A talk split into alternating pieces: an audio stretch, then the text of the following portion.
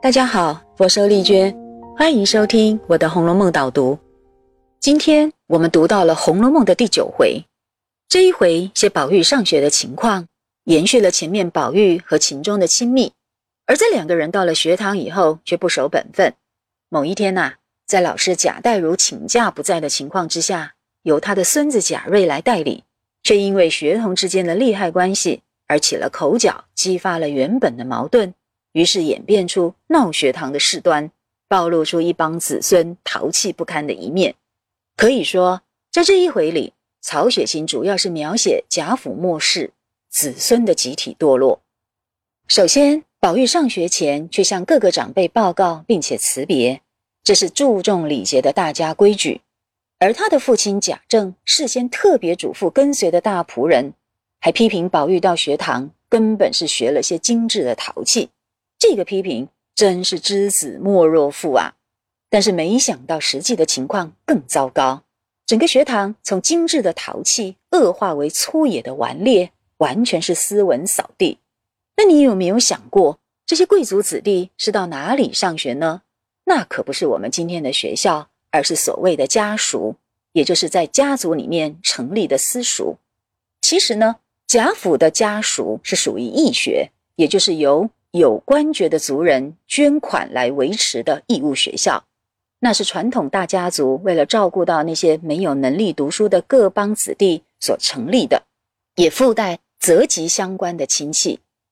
原本呢，利益良好，可以为大家族培养更多的人才。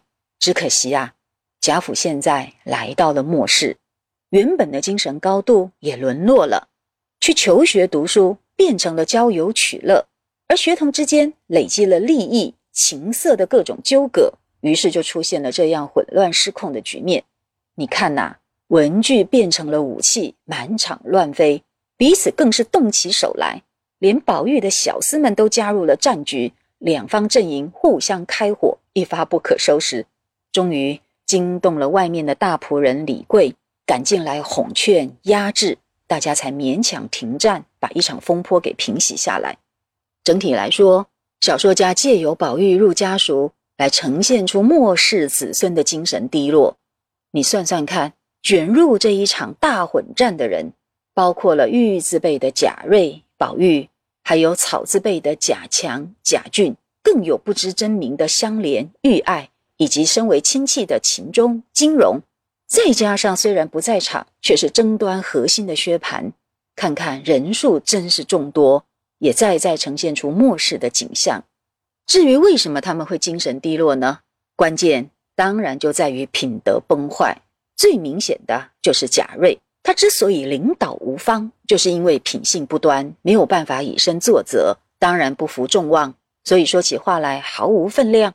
再加上他自己也牵连在利害关系里，根本无法客观处理，以至于秩序大乱。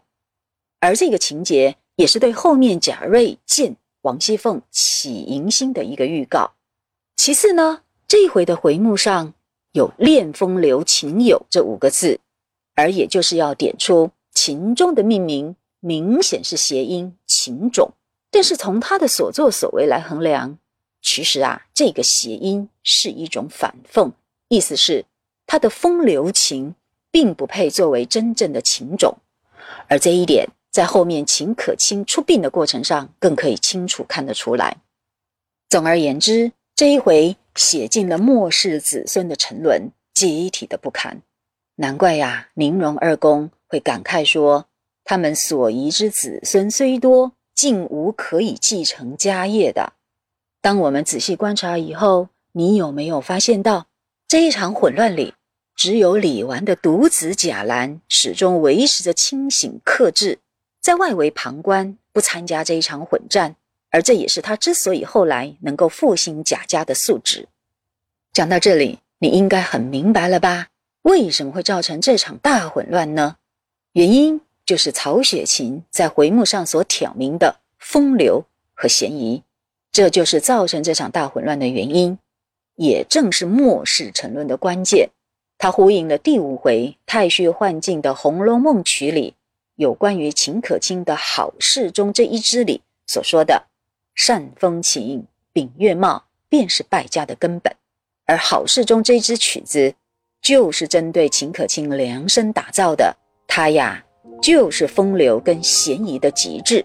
于是呢，下一回就进入到秦可卿的故事了。